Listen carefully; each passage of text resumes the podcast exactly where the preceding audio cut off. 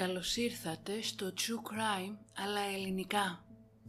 Ένα podcast που θα σας προκαλέσει εφιάλτες, θα σας κάνει να τρομάξετε με το τι είναι ικανός να κάνει ο άνθρωπος και θα σας πάει σε όλο τον κόσμο για να ξετυλίξουμε μαζί σελίδες από γνωστά και άγνωστα εγκλήματα, serial killers και άλλοι τις υποθέσεις. Είμαι η Μυρτώ και κάθε εβδομάδα θα βουτάμε στο σκοτάδι του ανθρώπινου μυαλού.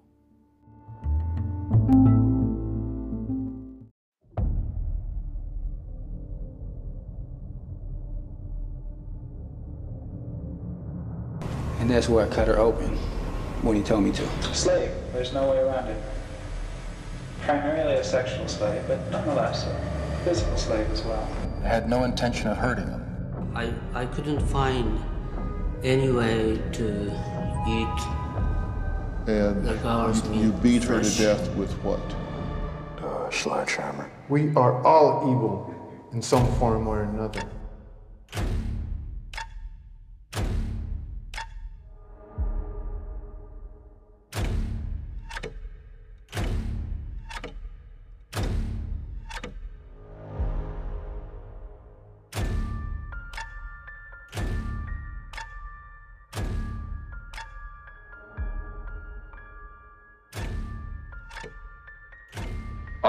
To live with the fact that I just stabbed to death and cut the throat of an innocent young woman.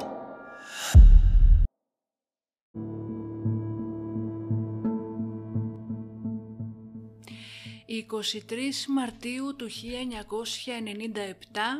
και βρισκόμαστε στην πόλη Port Coquitlam της British Columbia στον Καναδά.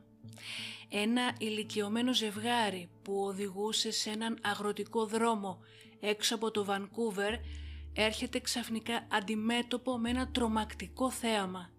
Μια γυναίκα μέσα στα αίματα, τραυματισμένη, φορώντας μόνο ένα εσώρουχο, τους έκανε πανικοβλημένη σήμα για να σταματήσουν. Από τον ματωμένο καρπό της κρέμεται ένα ζευγάρι χειροπέδες. Το ηλικιωμένο ζευγάρι αποφασίζει να πάει την γυναίκα που συστήνεται ως Wendy Lynn Eistetter στο πλησιέστερο νοσοκομείο. Η Wendy έχει μαχαιρωθεί τόσες πολλές φορές με αποτέλεσμα κάποια από τα εσωτερικά της όργανα να κρέμονται, όμως από θαύμα έχει ακόμα τις αισθήσεις της. Αφού εισαχθεί στο νοσοκομείο και δεχτεί την ιατρική φροντίδα των γιατρών και νοσοκόμων, αρχίζει να αφηγείται στους γιατρούς αλλά και στην αστυνομία που εντωμεταξύ έχει φτάσει στο νοσοκομείο τη συγκλονιστική της ιστορία. Η Wendy είναι ιερόδουλη και κάνει πιάτσα στην κεντρική περιοχή του East Side του Vancouver και συγκεκριμένα σε μια ζώνη που έχει πάρει το όνομα Low Track. Η περιοχή Low Track είναι η πιο φτωχή περιοχή στον Καναδά που φιλοξενεί έναν τεράστιο αριθμό ναρκωμανών, αστέγων και ψυχικά ασθενών. Πολλά κορίτσια με ηλικίες από 11 έως και 40 χρόνων δουλεύουν ως ιερόδουλες ή κάνουν εμπόριο ναρκωτικών για να θρέψουν τις εξαρτήσεις τους ή απλά για να μπορέσουν να επιβιώσουν. Μια περιοχή που εύκολα συγκρίνεται με την Skid Row περιοχή στο Los Angeles που είδαμε στο επεισόδιο με την υπόθεση της Ελίσα Λαμ. Η Wendy λέει στην αστυνομία πως ένας άντρας που γνώριζε από την περιοχή μόνο με το όνομα Willy της έκανε νόημα και της ζήτησε να έρθει σπίτι του για σεξ, με αντάλλαγμα αλκοόλ και ναρκωτικά. Παρά την άσχημη μυρωδιά που ερχόταν από τον Willy και παρά το ότι ήταν απίστευτα βρώμικος, η εξάρτηση της νίκησε και έτσι η Wendy δέχτηκε να πάει μαζί του.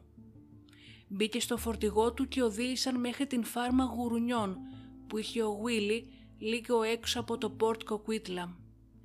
Αφού έκαναν σεξ, η Wendy τότε ζήτησε από τον Willy αν μπορεί να χρησιμοποιήσει το τηλέφωνό του για να καλέσει τον φίλο της για να έρθει να την πάρει. Δεν είχε προλάβει ακόμα να σχηματίσει ολόκληρο τον αριθμό στο καντράν και ο Willy ήρθε από πίσω της και της έπιασε τα, σε- τα χέρια για να την δέσει πιστάγκωνα με χειροπέδες. Η Wendy όμως αντέδρασε γρήγορα και απότομα και έτσι ο Willy δεν μπόρεσε να της περάσει και την άλλη χειροπέδα. Στη συνέχεια την πλησίασε με έναν μπαλτά χασάπι.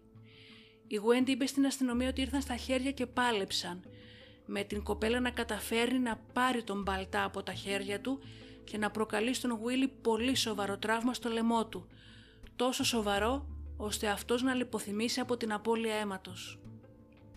Η ίδια όμως δεν γλίτωσε από τον Μπαλτά, ο οποίος της προκάλεσε αρκετά τραύματα και μάλιστα μερικά σοβαρά στην κοιλιακή χώρα, με αποτέλεσμα κάποια από τα όργανά της, όπως έντερα, να βγαίνουν έξω.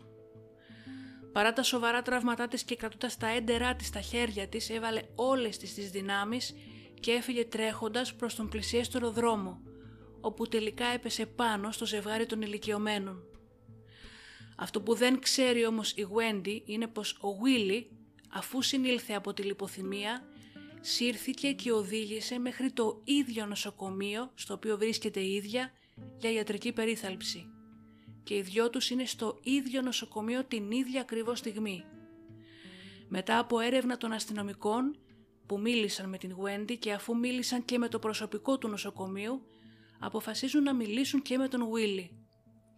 Οι νοσοκόμες είχαν βρει στην τσέπη του ένα κλειδί από χειροπέδες και τι σύμπτωση το κλειδί αυτό ξεκλειδώνει τις χειροπέδες της Wendy.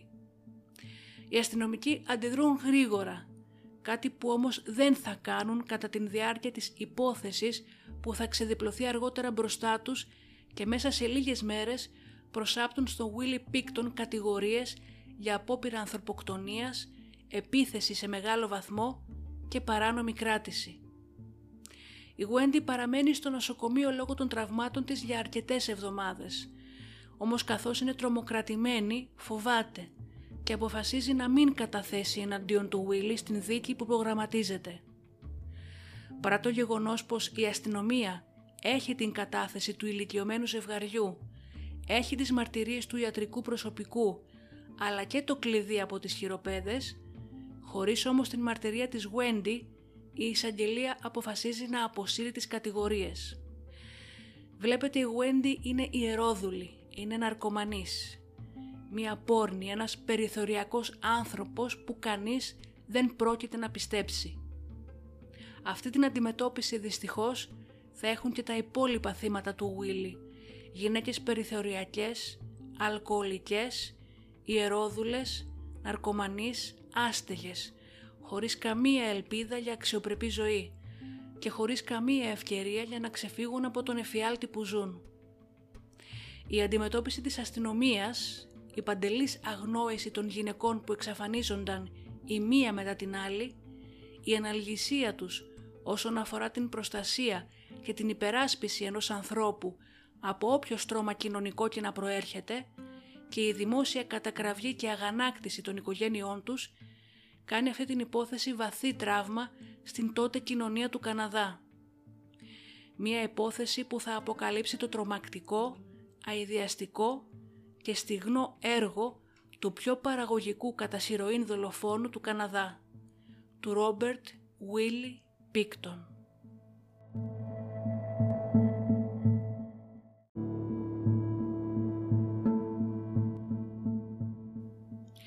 Ο Ρόμπερτ Πίκτον, τον οποίο όλοι φώναζαν Willy, γεννήθηκε στις 24 Οκτωβρίου του 1949 στο Πόρτ Κοκουίτλαμ της Βρετανικής Κολομβίας του Καναδά. Οι γονείς του ήταν δεύτερη γενιά χοιροτρόφων και είχαν μια μεγάλη φάρμα 27 χιλιόμετρα έξω από το Βανκούβερ. Ο πατέρας του, ο Λέοναρντ, παρά το γεγονός ότι ήταν στο σπίτι και στην φάρμα, δεν ασχολήθηκε ποτέ με την ανατροφή των παιδιών του και ήταν πάντα απών. Η μητέρα του, η Λουίζ, τον μεγάλωσε μαζί με την μεγαλύτερη αδερφή του, την Λίντα, και τον μικρότερο αδερφό του, τον Ντέιβιντ. Λίγο πριν γεννηθεί ο Βίλι, η μητέρα τους έστειλε την Λίντα να μείνει με συγγενείς της οικογένειας στο Βανκούβερ, καθώς πίστευε πως η φάρμα δεν ήταν μέρος για να μεγαλώσει ένα κορίτσι.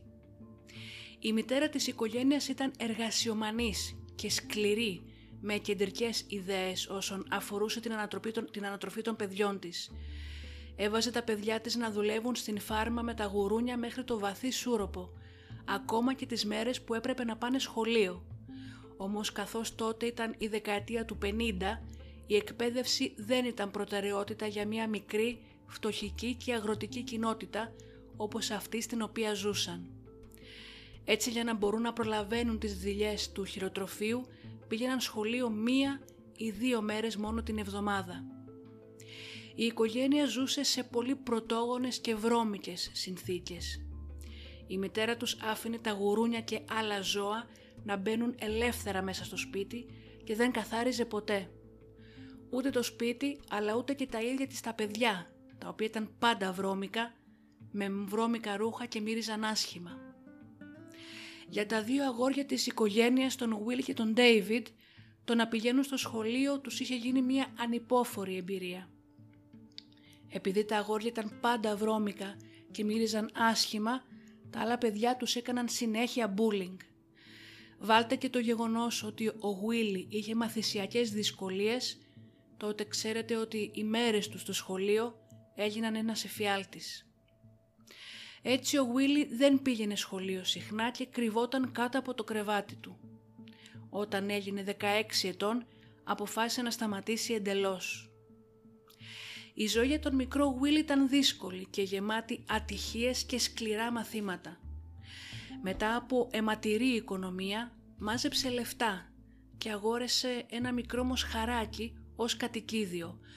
Το αγαπούσε και το φρόντιζε κάθε μέρα και φαινόταν σαν να είχε βρει επιτέλους λίγη ευτική, ευτυχία, κάποια συναισθηματική σύνδεση.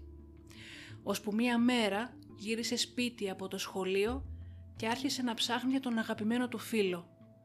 Το μικρό μοσχάρι όμως δεν υπήρχε πουθενά.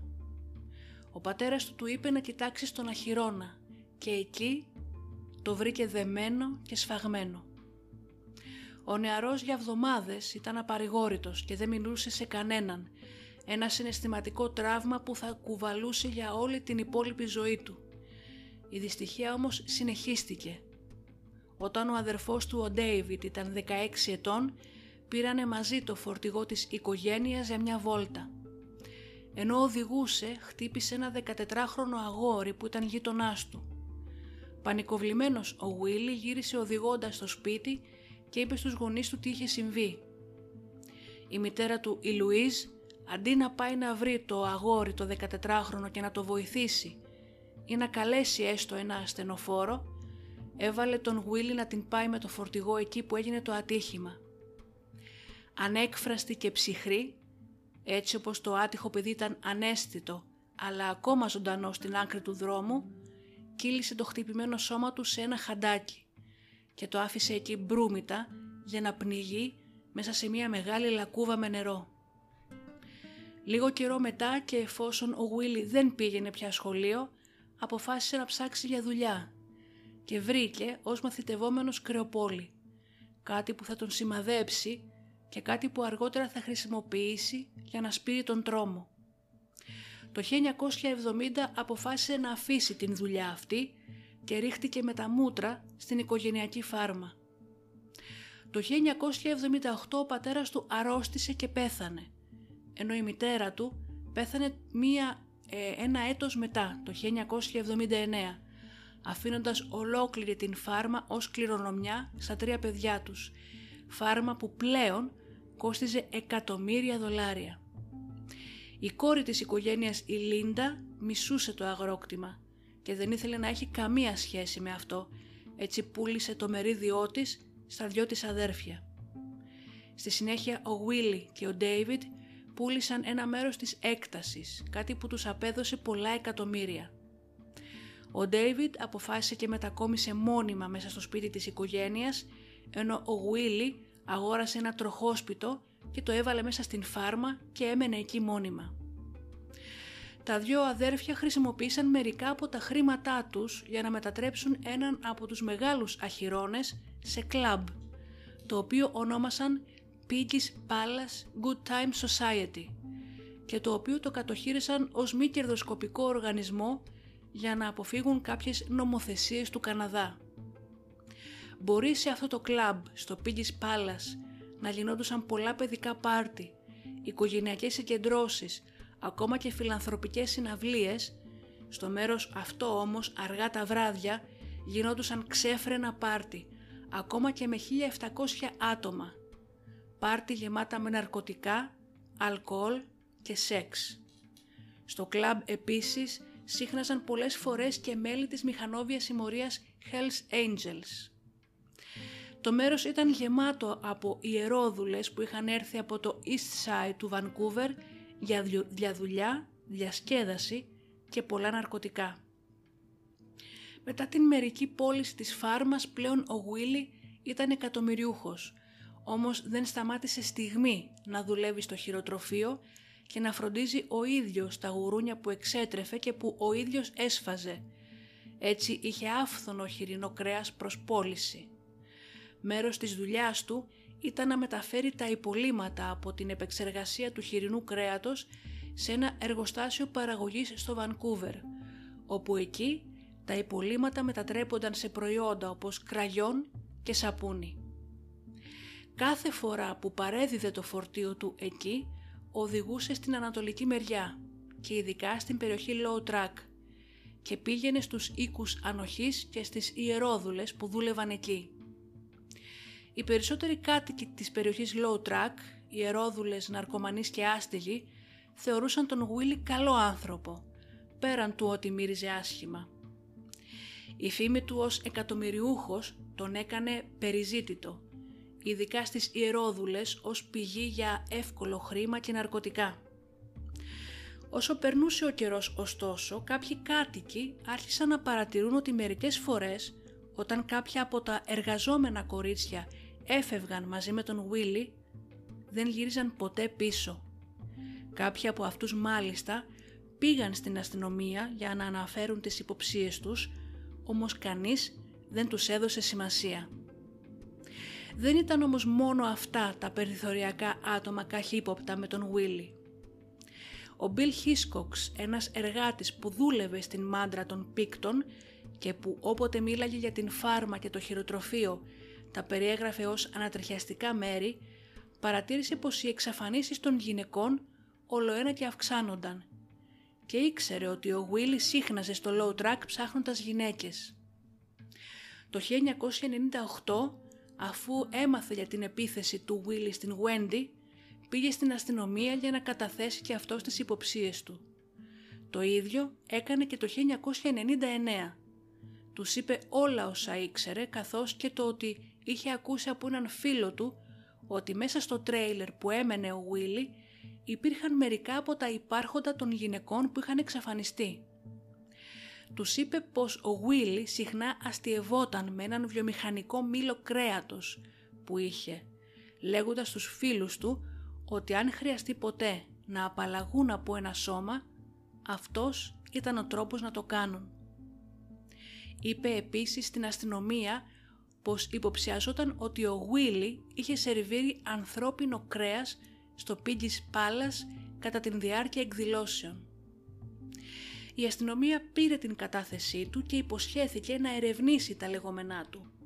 Αστυνομικοί πήγαν στην φάρμα, μίλησαν με τον Βίλι και τον ρώτησαν για ό,τι τους είχε καταθέσει ο Μπιλ. Όμως αυτός αρνήθηκε τα πάντα, δίνοντας ταυτόχρονα το πράσινο φως στην αστυνομία να ερευνήσει όλο το τρέιλερ και την φάρμα. Κάτι που όμως η αστυνομία δεν το έκανε ποτέ. Λίγο καιρό μετά, άλλος ένας άντρας κάλεσε την αστυνομία, δίνοντας όμως μια πολύ πιο σοβαρή κατάθεση. Ο άντρας αυτός είπε στους αστυνομικούς ότι η αδερφή του, η Λίν Έλινγκσεν, ναρκωμανής, η οποία ζούσε με τον Βίλι στον τρέιλερ του για κάποιο διάστημα, ήταν εκεί ένα βράδυ και η ίδια του είπε πως ο Βίλι είχε φέρει μια ιερόδουλη από το low track. Την κοπέλα την θυμόταν καλά επειδή είχε ένα όμορφο χρώμα βερνικιού νυχιών στα πόδια της και της είχε κάνει εντύπωση. Κάποια στιγμή η γυναίκα και ο Βίλι μπήκαν στο δωμάτιό του για να κάνουν σεξ. Η Λίν έμεινε στο σαλόνι, έκανε χρήση ναρκωτικών μέχρι να λιποθυμήσει. Ξαφνικά μέσα στη νύχτα ξύπνησε από έναν δυνατό θόρυβο. Βγήκε έξω για να δει τι συμβαίνει και είδε μέσα στο σφαγείο αναμένο το φως πήγε σιγά σιγά προς το σφαγείο και περίεργη άνοιξε την πόρτα. Το πρώτο πράγμα που είδε μόλις άνοιξε την πόρτα ήταν τα βαμμένα δάχτυλα της γυναίκας να κρέμονται ακριβώς μπροστά από το πρόσωπό της. Η γυναίκα ήταν δεμένη, κρεμασμένη και ξεκυλιασμένη, ενώ λίγο πιο πέρα στον πάγκο ο Γουίλι έκοβε με έναν μπαλτά τη σάρκα από τον μυρό της. Η Λίν ούρλιαξε με το θέαμα, κάτι που τράβηξε την προσοχή του Γουίλι. Τρομαγμένη, του είπε πως το μόνο που θέλει είναι ναρκωτικά και μετρητά και πως θα έφευγε χωρίς να πει κουβέντα σε κανέναν. Αυτός την εμπιστεύτηκε, ίσως επειδή ήταν γνωστή του και πίστεψε πως δεν θα μιλήσει και έτσι την άφησε να φύγει. Η αστυνομία άκουσε ολόκληρη την ιστορία του άνδρα, όμως του είπαν ότι έπρεπε η ίδια η Λίν ως μάρτυρας να έρθει στο τμήμα και να δώσει την επίσημη κατάθεσή της. Χωρίς αυτή την κατάθεση, όλη αυτή η ιστορία ήταν απλά μια φήμη και η αστυνομία δεν θα μπορούσε να κάνει τίποτα. Η Λίν όμως φοβόταν τον Βίλι, αλλά και εξαρτιόταν από αυτόν για ναρκωτικά και λεφτά. Καθώς ήταν και μπλεγμένη με την συμμορία των Hells Angels, φοβήθηκε να πάει στην αστυνομία. Έτσι η αστυνομία και πάλι δεν μπόρεσε να κάνει τίποτα.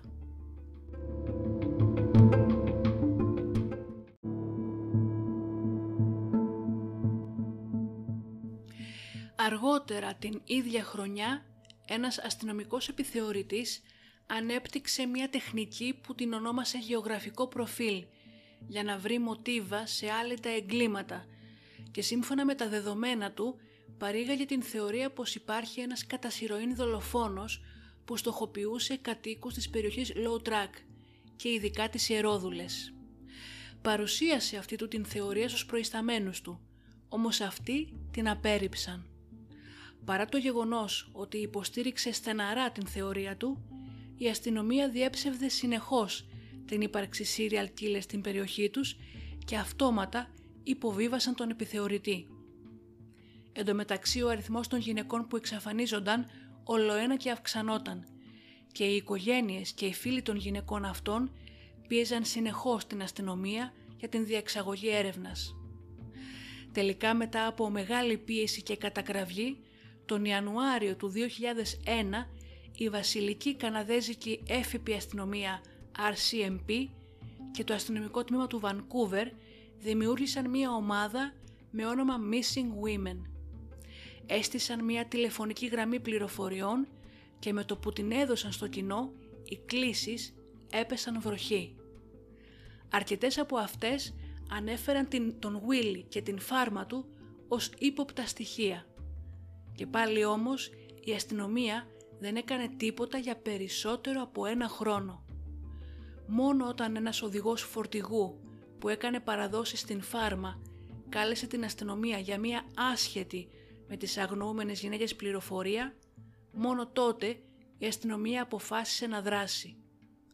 Ο οδηγός ανέφερε πως όταν έκανε την παράδοσή του είδε μέσα στο τρέιλερ όπου έμενε ο Γουίλι πάρα πολλά όπλα και η αστυνομία του Βανκούβερ με βάση ότι τα περισσότερα από αυτά τα όπλα θα ήταν παράνομα πραγματοποίησε έρευνα στο τρέιλερ στις 6 Φεβρουαρίου του 2002. Μπαίνοντα μέσα στο τρέιλερ οι αστυνομικοί βρέθηκαν αντιμέτωποι με την απόλυτη βρωμιά και δυσοδεία. Μέσα όμως σε όλη την ακαταστασία ένας αστυνομικός εντόπισε μια ασημή τσάντα χωμένη κάτω από έναν καναπέ και μέσα μαζί με άλλα πράγματα βρήκε μια συσκευή εισπνοής άσθματος που έγραφε πάνω το όνομα Σιρήνα Άμποτσουέι, μια 29χρονη γυναίκα που ήταν στη λίστα των αγνοούμενων γυναικών και είχε εξαφανιστεί τον Αύγουστο του 2001. Με βάση αυτά τα στοιχεία, οι αστυνομικοί αφού τελείωσαν την έρευνά τους για τα παράνομα όπλα, έλαβαν δεύτερο ένταλμα έρευνας, αυτή τη φορά για έρευνα για τυχόν αποδεικτικά στοιχεία που αφορούσαν τις εξαφανισμένες γυναίκες. Στο τρέιλερ του Willy η αστυνομία βρήκε ρούχα, παπούτσια, κοσμήματα αλλά και ταυτότητες που ανήκαν σε αρκετές από τις αγνοούμενες γυναίκες. Η έκταση την οποία οι αστυνομικοί έπρεπε να ερευνήσουν καθώς λόγω των δεδομένων έπρεπε να ερευνηθεί ολόκληρο το ακίνητο ήταν πάνω από 40 στρέμματα, με πολλά κτίρια και μία μάντρα. Η φάρμα του Willy έτσι έγινε η μεγαλύτερη σκηνή εγκλήματος στην καναδική ιστορία. Η ομάδα που έκανε τις έρευνες πήρε τουλάχιστον 200.000 δείγματα DNA και κατέσχεσε 600.000 αποδεικτικά στοιχεία. Οι αρχαιολόγοι και οι ιατροδικαστές που ανέλαβαν τις εξκαφές έπρεπε να χρησιμοποιήσουν ειδικό και βαρύ εξοπλισμό για να κοσκινήσουν 383.000 κυβικά μέτρα εδάφους ψάχνοντας για ανθρώπινα υπολείμματα και το κόστος της έρευνας εκτιμήθηκε σε σχεδόν 70 εκατομμύρια δολάρια. Σε δύο κτίρια βρέθηκαν μεγάλοι βιομηχανικοί κάδοι που περίχαν κρανία τα οποία είχαν κοπεί στην μέση με ένα πριόνι και επίσης τα χέρια και τα πόδια τριών γυναικών τη Σερίνα Abbotsway, τη Σάντρα Τζόσπουρι και της Μόνα Βίλσον. Άλλα λείψανα βρέθηκαν σε πλαστικά βαρέλια σκουπιδιών. Η φρίκη όμως δεν περιορίστηκε εκεί. Οι αστυνομικοί ανακάλυψαν περισσότερα ανθρώπινα υπολείμματα κομμένα σε κομμάτια και αποθηκευμένα σε καταψύκτες μαζί με αλεσμένο χοιρινό κρέας και με άλλα κομμάτια κρέατος. Η έρευνα αποκάλυψε επίσης εκατοντάδες μικροσκοπικά θράψματα οστών διάσπαρτα σε όλη την, την ιδιοκτησία, αποδεικνύοντας έτσι ότι κάποια από τα θύματα του Βίλι, αφού είχαν διαμελιστεί, τα υπολείμματά τους είχαν περαστεί από την βιομηχανική μηχανή αλέσματος του κρέατος και είχαν αναμειχτεί με το φαγητό των γουρουνιών.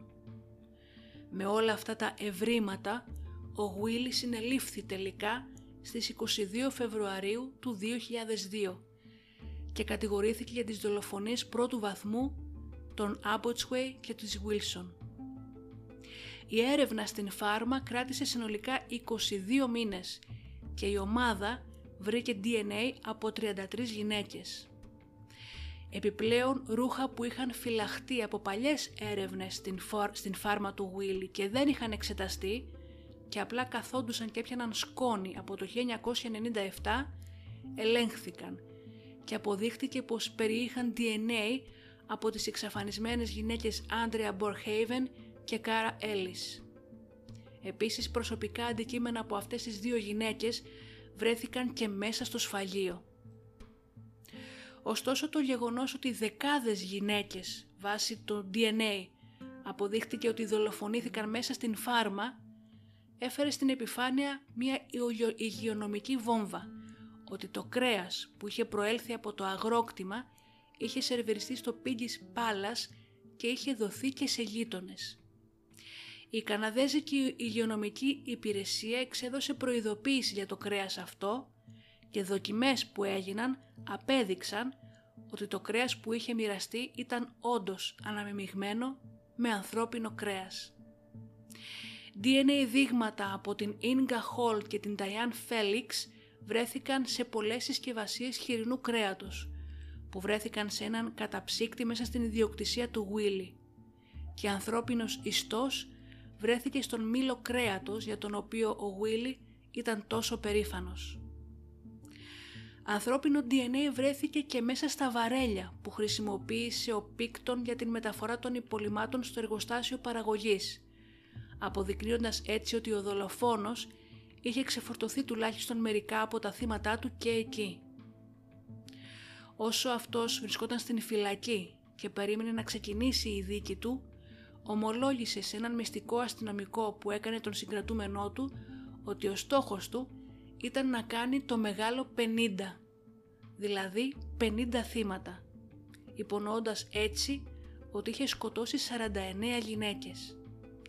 Η συγκεκριμένη ομολογία υπάρχει και σε ηχητική μορφή αλλά και σε βίντεο, που μάλιστα μπορείτε να το βρείτε στο YouTube. Συνολικά, ο Ρόμπερτ του Willy Πίκτον κατηγορήθηκε για δολοφονίες 27 γυναικών και η δίκη του ξεκίνησε στις 22 Ιανουαρίου του 2007. Ο δικαστής αποφάσισε ότι λόγω των πολλών θυμάτων αλλά και της πολυπλοκότητας των υποθέσεων η δίκη έπρεπε να χωριστεί σε δύο μέρη. Επίσης ένα από τα θύματα του Willy δεν μπόρεσε να ταυτοποιηθεί από την αστυνομία και έτσι αφαιρέθηκε από την επίσημη λίστα των θυμάτων. Τελικά ο Πίκτον δικάστηκε για τις δολοφονίες έξι γυναικών, της Μάρνι Φρέι, της Τζορτζίνα Παπίν, της Μπρέντα Γουλφ, της Τζόσμπουρι, της Άμποτσουε και της Βίλσον. Η δίκη ολοκληρώθηκε στις 7 Δεκεμβρίου του 2007 και ο Πίκτον κρίθηκε ένοχος για όλες τις κατηγορίες, αλλά όχι για φόνο εκ προμελέτης πρώτου βαθμού όπως είχε αρχικά κατηγορηθεί, αλλά για φόνο δεύτερου βαθμού. Και αυτό γιατί οι ένορκοι τον έκριναν ως διανοητικά αδύναμο να έχει σχεδιάσει όλους αυτούς τους φόνους. Για να καταλάβουμε την διαφορά μεταξύ δολοφονίας πρώτου και δεύτερου βαθμού, ο πρώτος βαθμός δολοφονίας υποδη, υποδηλώνει ότι υπήρχε πρόθεση και προμελέτη για την δολοφονία, ενώ ο δεύτερος, ο φόνος δεύτερου βαθμού είναι γενικά ένα μη προγραμματισμένο και μη σχεδιασμένο, ένα, ένα μη προγραμματισμένο και μη σχεδιασμένο φόνο. Ο Willy Πίκτον καταδικάστηκε σε ισόβια κάθριξη χωρίς δυνατότητα αποφυλάκησης για 25 χρόνια, η πιο αυστηρή ποινή που επιτρέπεται βάσει του Καναδέζικου νόμου. Το κοινό περίμενε ότι μετά από το πρώτο δικαστήριο η εισαγγελία θα προχωρούσε και με την δεύτερη δίκη για τις υπόλοιπες 20 γυναίκες. Όμως τον Αύγουστο του 2010 η εισαγγελία ανακοίνωσε ότι δεν θα προχωρούσαν με την δεύτερη δίκη. Γιατί ακόμα κι αν ο Willy Πίκτον καταδικαζόταν, η νέα αυτή καταδίκη δεν θα είχε καμία διαφορά στην ποινή του. Αυτή ήταν μία απόφαση που εξόργησε τις οικογένειες των θυμάτων, οικογένειες που ακόμα περίμεναν την δικαίωσή τους και την τιμωρία του Willy. Η οργή όμως των οικογενειών αλλά και του κοινού έπεσε και στην αστυνομία του Βανκούβερ και στην βασιλική έφυπη αστυνομία, καθώς με την αναλγησία τους είχαν επιτρέψει σε έναν κατασυρωήν δολοφόνο να δολοφονεί γυναίκες για τουλάχιστον μία δεκαετία. Έτσι υπό την πίεση του κοινού, η British Columbia ξεκίνησε έρευνα για τον τρόπο χειρισμού της υπόθεσης. Τον Δεκέμβριο του 2012 η Επιτροπή που ερευνούσε την υπόθεση δημοσίευσε την έκθεσή της, η οποία ονομάστηκε έκθεση Forsaken. Η έκθεση αυτή επεσήμανε τις κραυγαλές αποτυχίες της αστυνομίας, συμπεριλαμβανομένης της ανάρμοστης εγκληματικής έρευνας σε συνδυασμό με την αστυνομική και, και κοινωνική προκατάληψη κατά των ιερόδουλων, κάτι που είχε οδηγήσει σε εθνική τραγωδία επικών διαστάσεων. Πρώην ανακριτές της υπόθεσης ανέφεραν την μισογυνία και τον σεξισμό που υπήρχε στην έφυπη αστυνομία ως ένα σημαντικό εμπόδιο στην έρευνα. Ένας ερευνητής μάλιστα είπε ότι υπήρχαν αρκετές πληροφορίες στην δικογραφία για την αστυνομία να εκδώσει ένταλμα τότε, το 1997. Όμως η έφυπη αστυνομία δεν έκανε απολύτως τίποτα. Η έρευνα αυτή απέφερε ως αποτέλεσμα αρκετές μεταρρυθμίσεις στην νομοθεσία, αλλά και αύξησε την συνεργασία μεταξύ των διάφορων αστυνομικών δυνάμεων. Επεκτάθηκε η χρηματοδότηση για καταφύγια έκτακτης ανάγκης για τις ιερόδουλες και επισπεύθηκε η άμεση διερεύνηση των αναφορούν αγνοούμενων ανθρώπων και επίσης η διατήρηση των φακέλων στα, στα αρχαία της αστυνομίας ως ενεργές υποθέσεις μέχρι αυτές να λυθούν. Λίγο μετά την δημοσίευση της έκθεσης Forsaken, ο αρχηγός τότε της αστυνομίας του Βανκούβερ, παρά το γεγονός ότι ο ίδιος δεν ήταν επικεφαλής κατά την διάρκεια της έρευνας που γινόταν τότε για τον Willy Πίκτον, ζήτησε δημόσια συγνώμη. Διαβεβαίωσε το κοινό ότι το αστυνομικό του τμήμα θα αντιμετώπιζε τις αγνοούμενες πλέον ως κορυφαία προτεραιότητα. Σήμερα η φάρμα και το χειροτροφείο του Willy Πίκτον έχουν αφαιθεί στην μοίρα τους και το μόνο που θυμίζει έστω κάτι είναι μια μικρή περιφραγμένη περιοχή. Ορισμένες από τις οικογένειες των θυμάτων και κάποιες τοπικές οργανώσεις πίεσαν τους πολιτικούς να χτίσουν ένα μνημείο στον χώρο. Αντί αυτού όμως, μετά από χρόνια, η πόλη δημιούργησε στην περιοχή ένα πάρκο με το όνομα Blackburn Lagoons, το οποίο άνοιξε το 2018. Ωστόσο, αντί στο πάρκο αυτό να στηθεί ένα μνημείο για τις γυναίκες του Low Track που δολοφονήθηκαν στο αγρόκτημα του Willy τόσο βάναυσα, οι υπεύθυνοι διόρισαν έναν απλό μικρό χώρο του πάρκου και τον περιέγραψαν ως αυτολεξή χώρο που αντανακλά, θεραπεύει και τιμά κάθε άτομο ανάλογα με την κατάσταση που επέλεξαν για τον εαυτόν τους. Μία απόφαση και ένας χαρακτηρισμός που πολλοί κάτοικοι πιστεύουν πως εκμηδενίζει τον πόνο των θυμάτων και των οικογένειών τους.